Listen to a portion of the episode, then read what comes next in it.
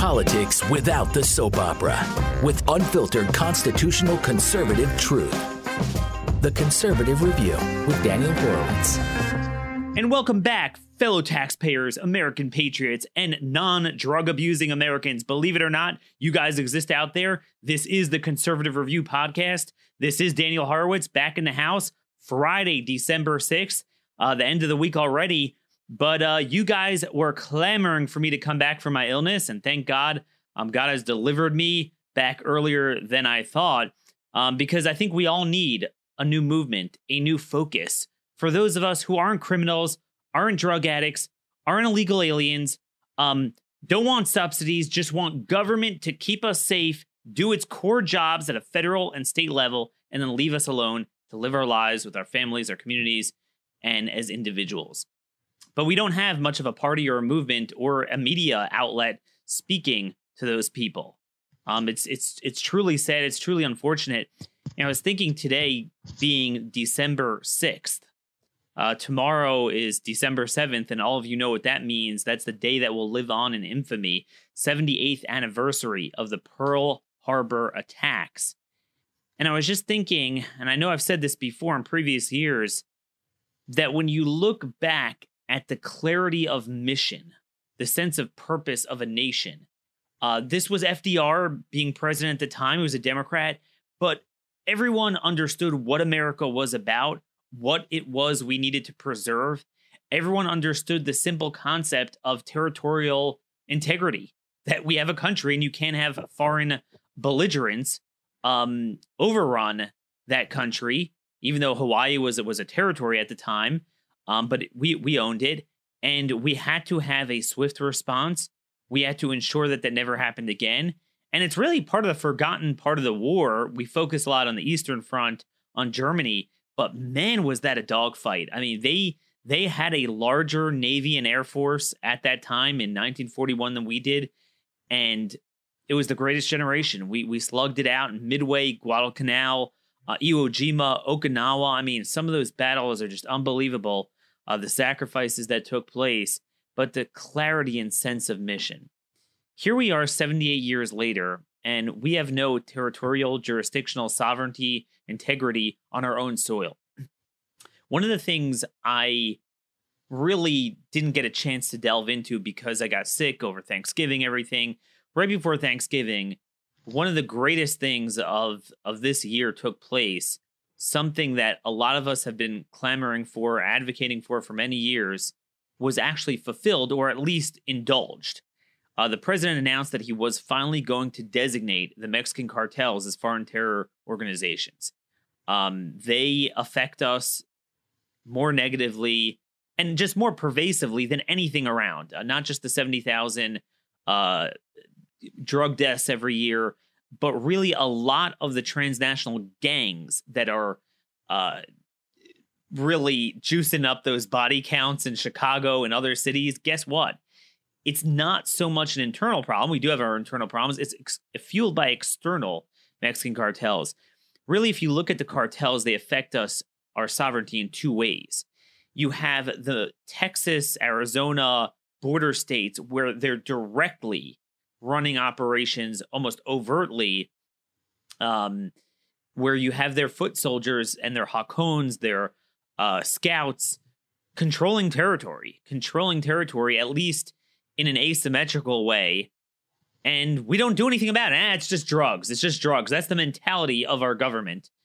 Um, and then number two, in all 50 states, in all cities, and as we've spoken about a lot recently, in rural communities, they are directly conducting operations through criminal alien networks, and we just allow it to go on when we could easily just retain our sovereignty. We were able to do Okinawa and Iwo Jima. We could simply just keep the trash out of our country. It's not that hard. Um, but unfortunately, we haven't been doing that. But thankfully, Trump finally announced that we will have a sense of mission. Yes, the Mexican cartels need to be targeted. But what does that mean where is it going to head? And what's the state of play in general with the cartels and the drug crisis?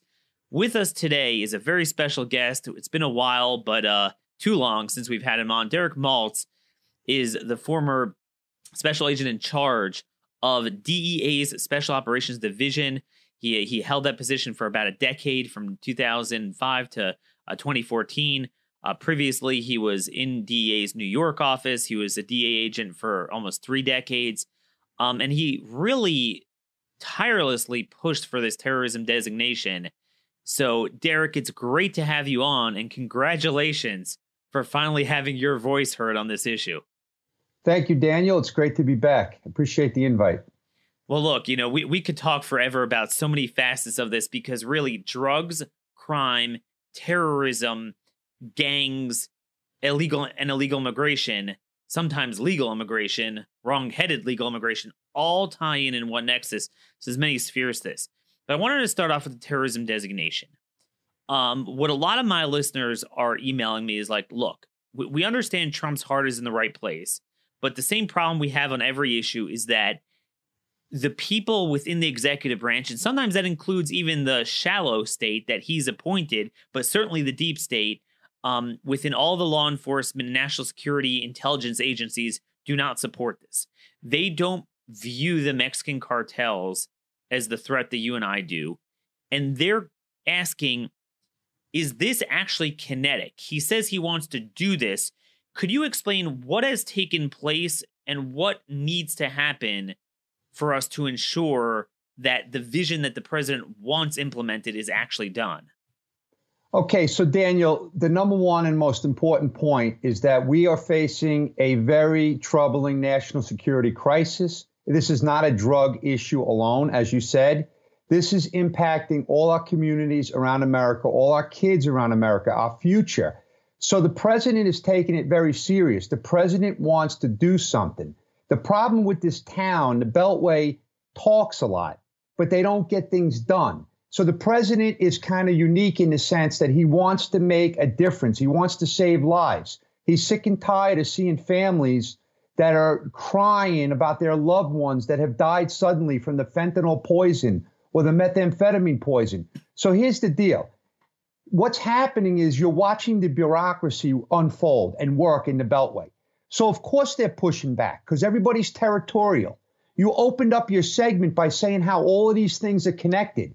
But guess what, Daniel? The sad part is the government's not connected. The agencies are not connected. Everybody's fighting for their turf. Now, how do I know that? Because I worked at the Special Operations Division prior to 9 11. I watched the chaos unfold when the planes hit the tower and no one knew what the hell was going on, right? So when I got back to the Special Operations Division in 2005, there were nine agencies working there. Because I had a clear vision on synchronizing the efforts of all these great patriots and these agencies, I built it up to 30 different agencies, three countries, and the NYPD. So I had visibility on what I call the Beltway madness, okay? And Beltway madness is just a bunch of bureaucrats trying to feel important instead of doing the work that we get paid to do. And so there is a lot of naysayers right now. And I want to make something clear to your show and to your listeners and your viewers. Sure. I don't care what they call it, but I think it's the most devastating crisis this country has ever faced.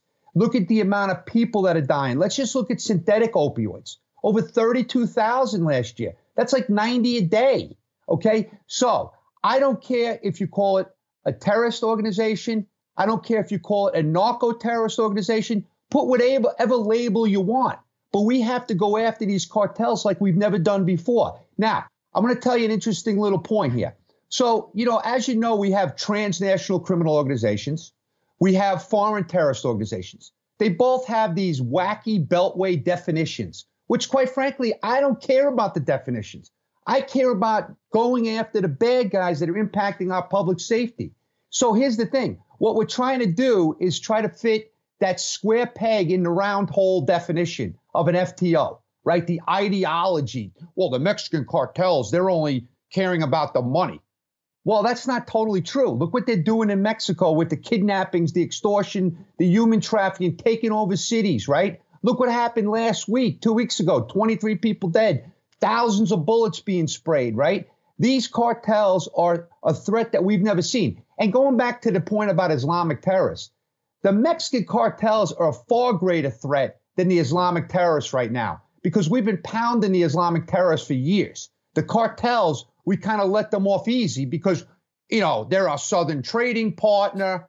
What about the people dying all over America? What about the families crying right now because they just found a loved one in the bed? So there's a lot to talk about with this designation. Personally, I look at it as just another Beltway show. Here's the problem I lived through the Obama administration transnational crime designation. I lived through even Trump signing the executive order two years ago to go after transnational criminals. I also lived through the entire Hezbollah Operation Cassandra, seeing Hezbollah mm-hmm. connected to the Mexican cartels. But here's what I also lived through the lack of a unity of effort and leadership by the government agencies to get their people to work together and put the best and brightest and the most incredible uh, patriots together with the capabilities and authorities. If we did that, then maybe we wouldn't have to say, let's declare them for foreign terrorist organization. But right now, sadly, one way to get everybody focused is if they were designated terrorists, we would put the best and brightest, the focused on the target, and put all the capabilities and the authorities. And like I like to say, Dan, the, all the tools in the toolbox. Because right now oh, we're not using all the tools, right? So why would anybody in America say no to using more tools to go after these savages? That's the question. So that's the thing we have to watch out with at this point. Are we going to go kinetic with this? Is it actually going to be implemented, or is it going to go the way of a lot of aspirational things the president comments on, but it doesn't become policy? That's what some of us are just a little concerned about. That, Dan, you, yeah. I'm sorry, I don't want to interrupt you, but here's the thing there's a big difference between a policy, a strategy, and mm. an operational implementation plan. That's what's been lacking in all of these strategies in the Beltway. We have really smart people in these government agencies, and they're dedicated Americans, and they can put together these beautiful looking policies that read really well. You get the think tanks that will help. They get paid all that money to write up these nice documents, and it's all great. But what is the implementation plan? Who's in charge? Who's being held accountable? Like right now, we have, and I don't know if you knew this, Dan, Attorney General Sessions formed a task force against five threats, okay? Sinaloa, Jalisco cartel, MS 13, Lebanese Hezbollah, and the cartel in Colombia. Uh, I forgot the name of it, but it's a newer cartel. But here's the problem they designated attorneys to be in charge of those task forces, but there's no plan to vigorously attack them. So this is what's missing. So going back to the FTO thing, I've seen our government in action when they have foreign terrorists on their radar, okay? And I've seen what can be done by the DOD, by the intel community, by Treasury, by the State Department. I've seen it. We know right now, 100% fact, that law enforcement actions have not worked. They're not good enough. Now, I feel bad about that because I worked my butt off in my years of law enforcement. And I thought we were doing a good job locking up bad guys, taking drugs off the street, taking guns, taking money. But obviously, the drug crisis today is worse than it's ever been. So, what else do we need to do? So, we have a lot to discuss about this topic. Yes. There's no simple answer. It's a very complex public health crisis, national security emergency. It's not just a very simple solution. And, and, and I like the way you said that you can't view it just as a law enforcement thing. Hey, I caught someone peddling drugs on the street. Let's go investigate. Let's go prosecute. Well, no, you got to look holistically and externally. This is coming externally. Where is the source?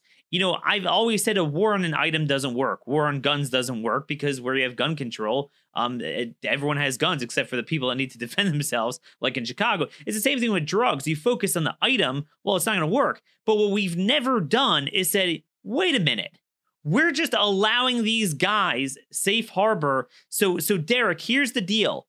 I know I told you this, and I don't know if you've been following. I know you and Jason and I talk a lot, and Jason's really big on this on Tuesday, there was a big massacre in um, uh, Villa Union, about 20 miles south of Laredo in Chihuahua province in Mexico. Um, some Mexican police got killed by the CDN cartel. And right away, the governor of Chihuahua came out with a statement and said that one of the CDN groups that were involved, as many as 150 fighters. I mean, you know, we talk about fighters in Syria, fighters in Afghanistan. I mean, right there, traversed Texas territory to go um to go to that operation in Villa Union. Within a couple hours, he recanted it. Breitbart Texas reported this. And it makes you wonder wait a minute. I mean, we've had reports of cartel members directly. I mean, they're all over all 50 states, but I'm talking about in overt operations in military, paramilitary gear coming on our soil with weapons. I don't think we would tolerate Al Qaeda doing that. So the question is how do we get the terrorism designation to focus our, you know, DOD, DHS, state, CIA to view Sinaloa and CDN doing that type of stuff the way we would view Al Qaeda doing it? Yeah, well, look, I mean, the border is wide open. You made a good point before. I was going to interrupt you, but I let you speak.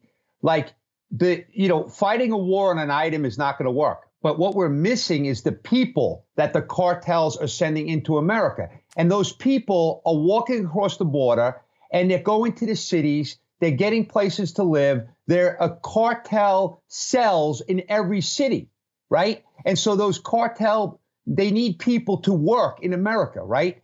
And they sit in these cities and they start up the business. They move the fentanyl, they move the meth, they move the guns, they move the money, right? So it's the people that we have to keep out of this country. When you talk about 150 Los Zetas coming into Texas, that really doesn't surprise me because the border is wide open, right? We don't have enough border patrol agents to patrol the entire southwest border. They don't even have people. And, and quite frankly, up until recently, they were babysitters 24 hours a day. You know, now at least the uh, the numbers have gone down, and we've done a good job despite the lack of support from Washington because they're too busy on the witch hunt, right? Which again, I don't want to be political, but like, let's talk about prioritization. We have a war on our border. We have people dying like crazy. You know, you bring up a point about Al Qaeda. Suppose there was one pound of biological or chemical weapon south of uh, southwest uh, the southwest border in, in Mexico. Can you imagine if our country knew that this chemical existed? How the intel community, everyone would be all over that. But we have fentanyl. One kilogram will kill 500 or could kill 500,000 people, right? So it is a chemical weapon. We just don't look at it like that. But the poor kids that are popping those little MS the, the Mexi Oxy pills that are yep. all over. Hey, Dan, I got a stat for you because this is important to give the viewers and the listeners a, a little bit something to think about. In the Phoenix DEA office alone, right? In 2015, they seized zero Mexi Oxy pills. Those are the little blue, you know, counterfeit Mexican pill, right? And they have fentanyl in them. In 2016, there was uh, let me let me let me get the stats. 2016 it was 20,000. 17 was uh, 54,000. 18 was 380,000. And guess what they had 19? 1.4 million. So do the math, Dan. It goes from zero to 1.4 million in five years, right? Can you imagine what's got into the country? Can you imagine what's out there that we don't know about? Because we're only seizing a small percentage. But the reason I say that is because that's a chemical attack on our country because those pills will kill instantly, and they are killing instantly. That's why you have all these deaths all over the place. And that's what I'm trying to say. Like, this is different than anything we've ever dealt with. This isn't the 1980s marijuana cigarette, right? This is poison coming from labs in China. And so we're not thinking this through. And by the way, speaking of China, China is very, very engaged and integrated with the cartels. You know why the methamphetamine is exploding all over this country, Dan? Like Utah. You saw the news in Utah, right? Yep. They went from like hardly anybody overdosing from meth laced with fentanyl to like yeah. massive massive numbers, right? I got the numbers here. Yeah, it was 31 people in 2010. It's 217 in 2018, and God knows what it was this past year. Right. And so, Dan, what's happened is the cartels many years ago, when the U.S. government did a great job at keeping pseudoephedrine and ephedrine out of our country, right? Remember when you had to go to yep. you go to the, you, you, go to Walmart or you go to CVS, you have to give your license, right? Because you want some pseudoephedrine. It's so stupid, but it actually helped push some of this stuff away from America so the lab operators in America couldn't produce the meth. So the, the Mexican cartel, Sinaloa cartel, took advantage. They had formed relationships with the Chinese and other Asian chemical companies, ton quantities of chemicals coming into Mexico to make methamphetamine. Then they built the, su- the super labs, not like the mom and pop basement labs, where they're producing thousands of kilos of this meth. My buddies from Boston DEA just went down to Mexico. They went to a lab site. This particular lab was producing seven tons of meth every three days. Think about that. This is the type of operation they have. And guess what? That's why the seizures of meth and the, the overdoses and all the meth usage is going through the roof because the cartels are aligned with China and they're producing this substance at record levels. So, what's the biggest tool in the toolbox? We talk about, you mentioned something very important the criminal alien networks, the immigration problem that we talk about here so much. I always concede that, yeah, we're not going to be able to patrol every inch of our soil. Although, if we had a military mindset, I think that would change because we still don't have a military mission for CBP. It's more of a law enforcement mission. And I think you articulate that well. But they forget the interior enforcement element of this. Um, one of the people that I'm very thankful that you introduced me to was Robert Murphy, the special agent in charge of DEA in Atlanta. And he always tells me, he's told me this on the record, that at a primary trafficking level, almost all of these guys are illegal aliens. And the difference of that is very simple. See, if you catch an American, it's like, all right, what are you gonna do? Here's some probation, here's some drug courts. But here, hey, wait a minute, you're you're here illegally, you're out of here. Oh, you're illegally, you're out of here. So what happens over time? I want to read to you um, the money quote from this Salt Lake Tribune article that just came out this week on the meth crisis in Utah. Um, and they talk about the amount of meth they seized 235 kilograms in the highways just that one little unit um, in the utah state troopers market factors may explain meth's rapid rise in utah a pound of meth costs 1,000 to $1500 with a single hit going for about $20 about one tenth of the cost of the early 2000s the price is so low on methamphetamine right now some of these street or low level dealers are able to afford larger quantities than they've have, had in the past. What what what Mr. Murphy always tells me is that if we simply enforced our immigration laws and every illegal alien we caught, rather than cycling them in and out, threw them out. So what would happen is you wouldn't eliminate all drugs, but you know, in law enforcement, that's never your goal. Is to mi- the goal is to mitigate the problem. Guess what? It becomes more scarce because it's prohibitively costly because they can't have a network that just operates in plain sight because you're an illegal alien and we'll get you and throw you out and the cost will go up and you know what maybe we'll have people dying but it will be the numbers of last decade not this decade Right. I mean, Dan, you talk about uh, Rob Murphy, like Atlanta Division. That's been a hub for the Mexican cartels for many years now. You know, the whole East Coast, right? And so in Atlanta, there was a case back uh, a while ago now they had a methamphetamine conversion lab, right? And there were like seven subjects arrested. It, I think it was a Jalisco or Sinaloa network, right? But yep. here's the deal six out of the seven people arrested were illegal aliens. And those guys came over the border. I was told they even were carrying the liquid meth in the backpacks, right, to help produce the meth. And then they, they, this lab, I think they seized like 400 pounds of meth in a U.S. lab. This was like one of the biggest labs in the last 20 years seized by the DEA, right? But here's the thing: they dumped all that toxic waste in the in the uh, in the land and everything like that, and like one pound of this waste, like one pound of meth, can produce like five pounds of toxic waste.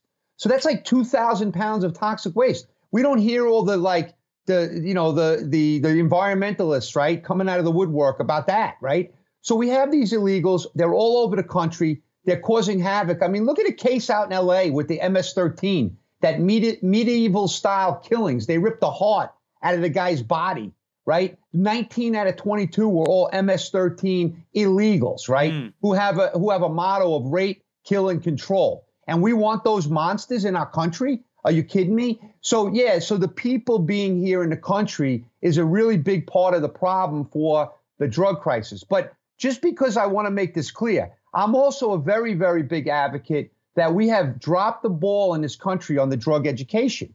So the demand is through the roof, right? So when President Obama was in office, unfortunately, you know, they were focused, you know, on the war on terror, which is great, right? But they totally took their eye off the ball on drugs. And then when Big Pharma started pumping 76 billion, you saw that Washington Post story, right? Six years, 76 billion opioid pills dumped in America, right? Well, all those people got addicted. Then the cartels came in and they took advantage of the addicted population and they started putting out the very low uh, price, high purity white heroin that kids can snort, right? The kids snort it for $10 a bag. They get high. Now they got this addiction. They need this stuff. Then the Mexicans align themselves with the Chinese. They spend $5,000 a kilogram of fentanyl in China. They bring it to a lab in Mexico. They start chopping it up and their profits go going through the roof. But then the poor kid who's addicted is on the street desperately looking for his fix, and he's snorting now not heroin, but fentanyl, and he's not waking up. This is yep. the evolution of the crisis. But it's the people. They have so many people already in America in place. Their business is booming, right? So if you arrest 10 or 15 of them, they're going to get 10 or 15 more that are crossing tomorrow, right? And they're here you know, and all these statistics that they put out about the border, right? So I'm happy to say that the CBP has done a tremendous job bringing the numbers down, you know, of the apprehensions, right? But what about all the people we don't even know that are here? Like, how do you know what you don't know, Dan? Like, you're smart, man. So tell me, how do you know who has gotten over here and how do you know who they are?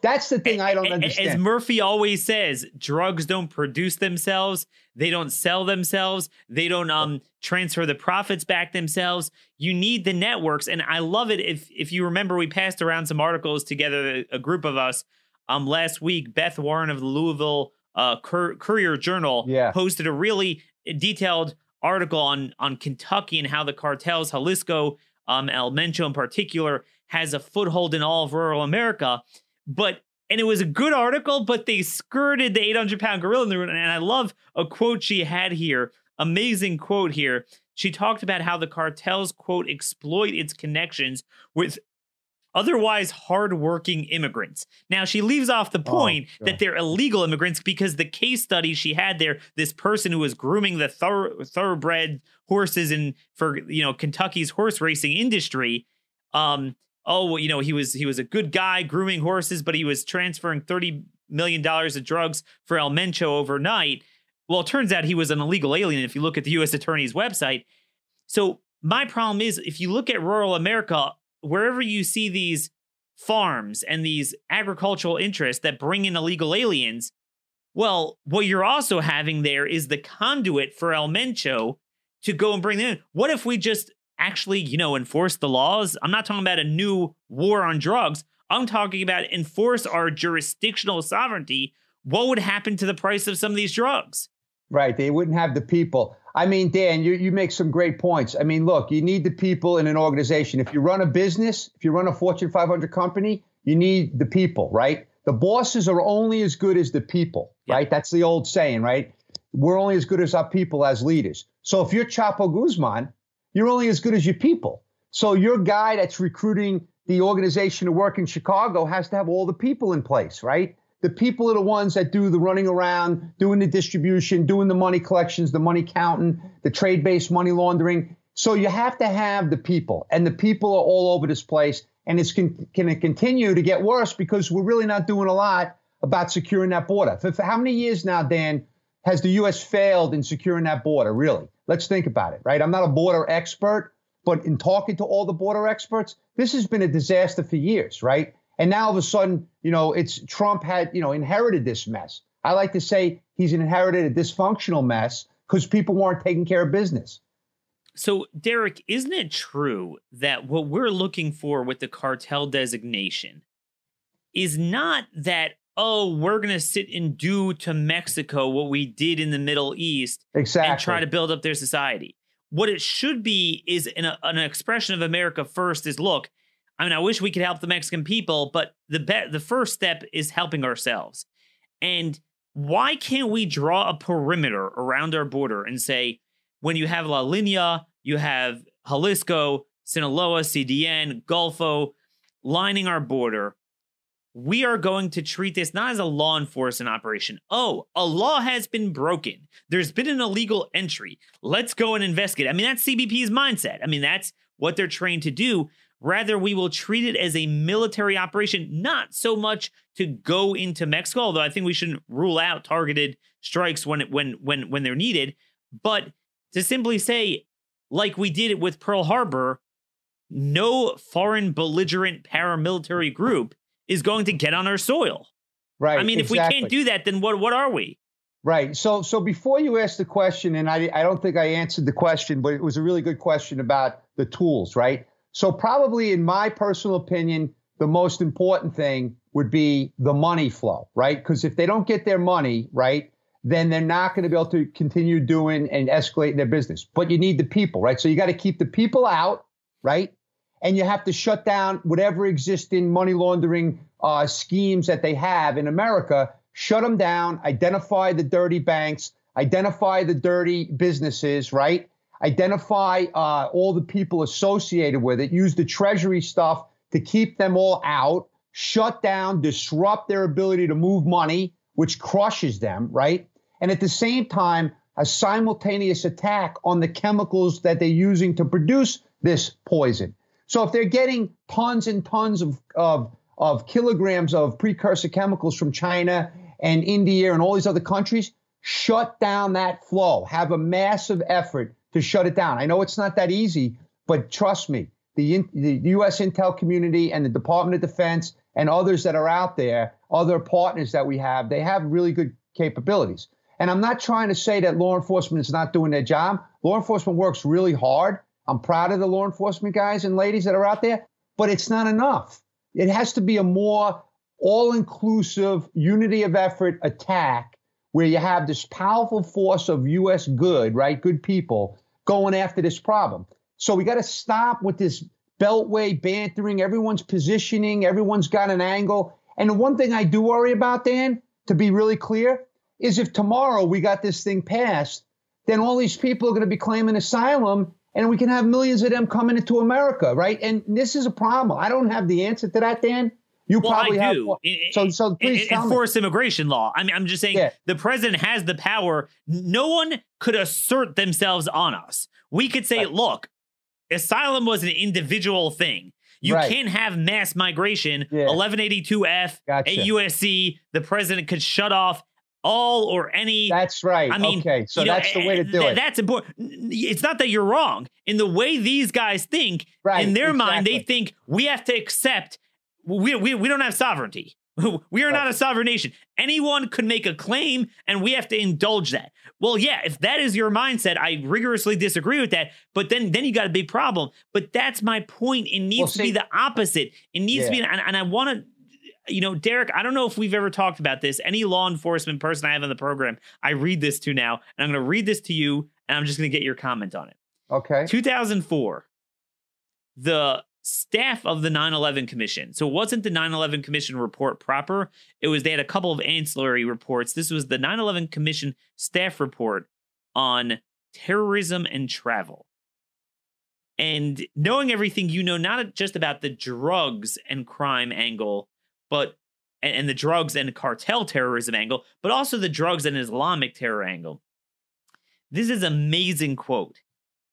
Listening to this in 2004, when 15 years later the same problem still exists and we haven't solved it. It is perhaps obvious to state that terrorists cannot plan and carry out attacks in the United States if they are unable to enter the country.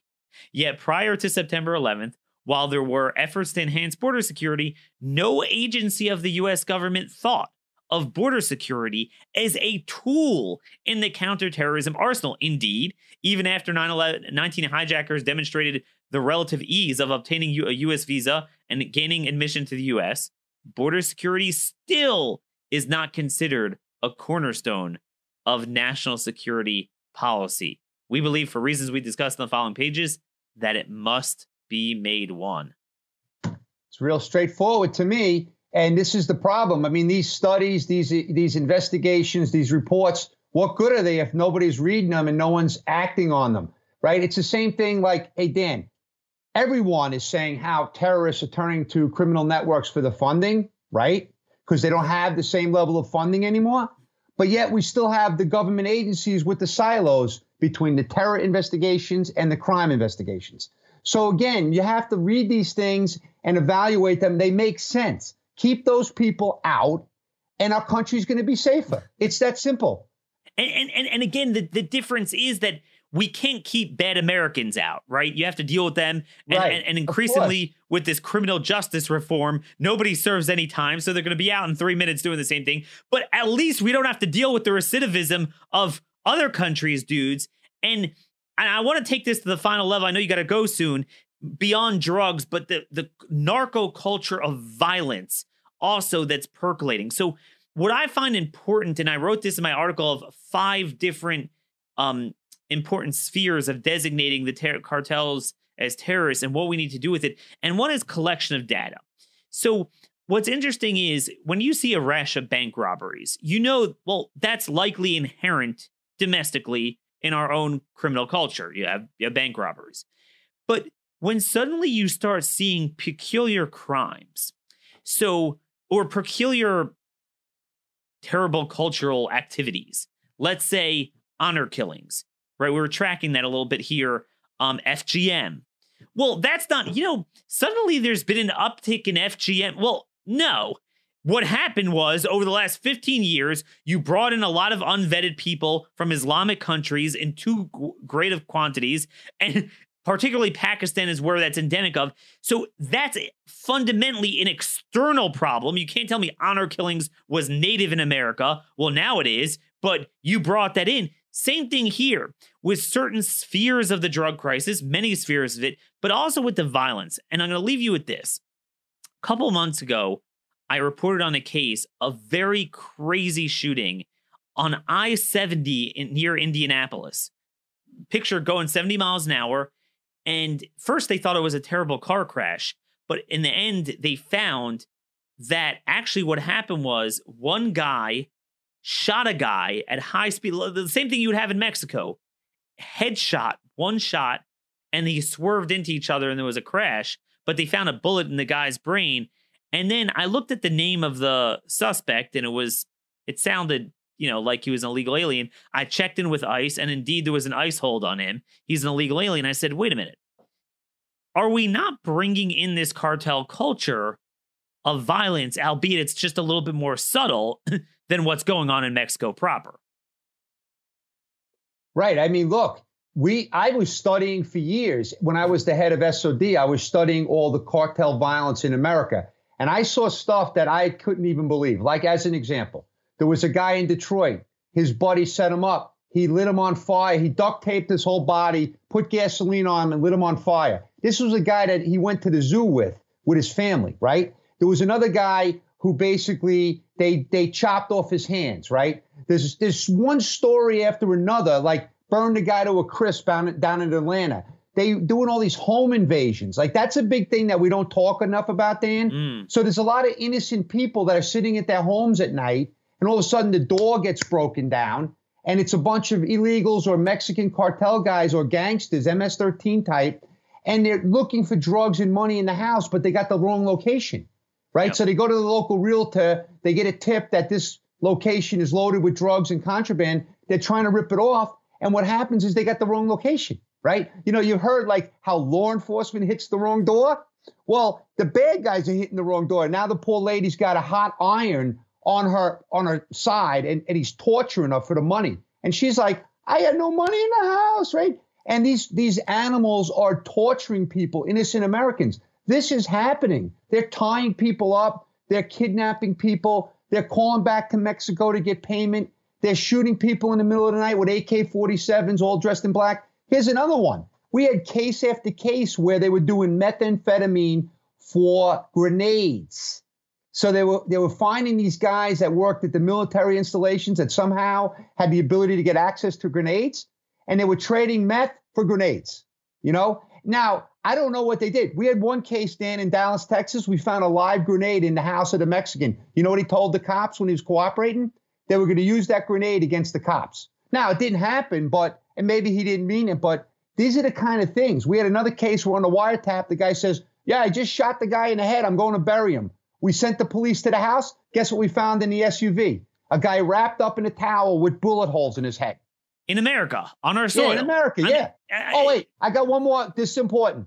So, thousand miles from the border, I think it was Alabama. We had five dead people. They had jumper cables connected to their ears, and they had burn marks because they were torturing them before they sliced them up and killed them on the ground in the house, a thousand miles from the border. So this is not a border problem. This is an American problem. It's an American national security issue. So the government has to wake up. And they're not, unfortunately, they're just not making much progress. Indeed, you know, the, the the open border has turned every American town and even rural areas into border cities. And I, I just find that amazing that I, I remember when um DEA put out their threat assessment last year. I, like I told you before, I don't know why in the world they haven't put out this year's threat assessment. I've been pinging them for it because I really want to see what they have to say. But what I found was amazing. DEA's threat assessment from 2018 says the following it says, the Mexican cartels provide a steady stream of drugs to the Chicago area. Though the Sinaloa cartel and CJNG are the city's most notable sources of supply, other Mexican cartels that deliver drugs to the area include BLO, Gulf Cartel, La Familia, um, and Los Guerreros Unidos. Chicago is home to several street gangs that are heavily involved in drug distribution, and collectively, these gangs serve as the primary mid level and retail level drug distributors for the cartels. These gangs are also responsible for a substantial portion of the city's violent crime. To me, that was a eureka moment because we all think of Chicago, it's like a domestic issue, and, and a certain amount is. Yeah, it's just like violent, maybe black gangs. But then I looked at this DA report and I, and I studied and I watched the National Geographic on the Bloods and the Crips, which are domestic. And I said, wait a minute, it seems like a good part of what we view as hey, there's a robbery here, there's a murder here, there's a shooting here, like typical domestic local crime that you'll you'll hear on local news for the last 50 years, how much of that is being driven by this problem, which is external? Right. Well, so Dan, in that example in Chicago, I could tell you firsthand because I was part of working on this. In Chicago, the uh, the, the twins, right, Mexican American twins, were working for the Sinaloa cartel, specifically Chapo, the Flores brothers, they were the ones providing all the cocaine, like tons of cocaine, to all the gangs. And so that's how the case on Chapo in Chicago was made.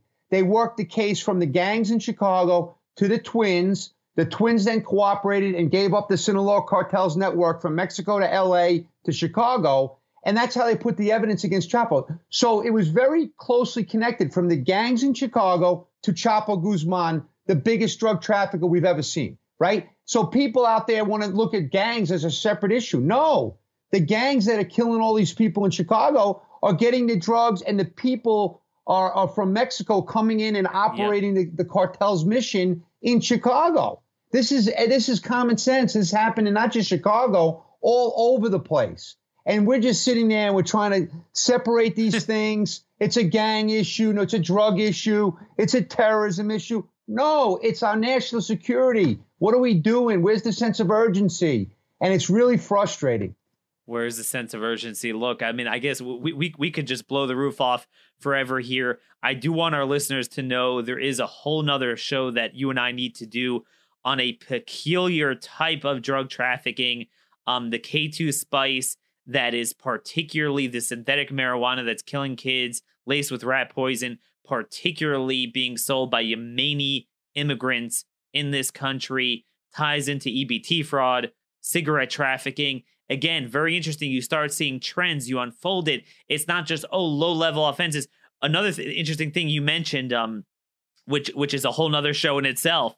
I love it how, you know, right now they're like, we don't want to lock anyone up for drug crimes. And we ignore the fact that A, they're doing a lot of other horrible crimes. And that's why crime is now going up in all of these cities because we're just not locking up anyone anymore. But also, the interesting thing is if you don't have tough sentencing to threaten them with, you can't leverage them to give up the network. Yeah, exactly. I mean, that's the key. That was a beautiful example. Well, well, well, I'll give you an example. Like back in the day when I was actually doing cases and supervising cases, you know, with the sentencing guidelines, especially in the federal system, when you arrested a guy and he had an extensive like arrest record in the state, the guy was facing like 40 years, right? 25, 40 years. And if he had young children, right, he had more of an incentive to cooperate with America, yep. to provide everything he knew for his entire life of crime. Well, that gave the law enforcement agencies the ability to then go after other people in the communities and kind of do a good job.